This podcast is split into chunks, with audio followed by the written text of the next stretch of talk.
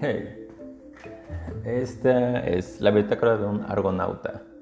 Aquí encontrarás más que simple honestidad y el diario de una persona que cruza por muchos universos, llámese personas, experiencias, lugares o la vida misma. Hey, this is the Argonaut Diary. You will find here the most things about the real life actions, situations, experiences, and adventures, if you want to call it that.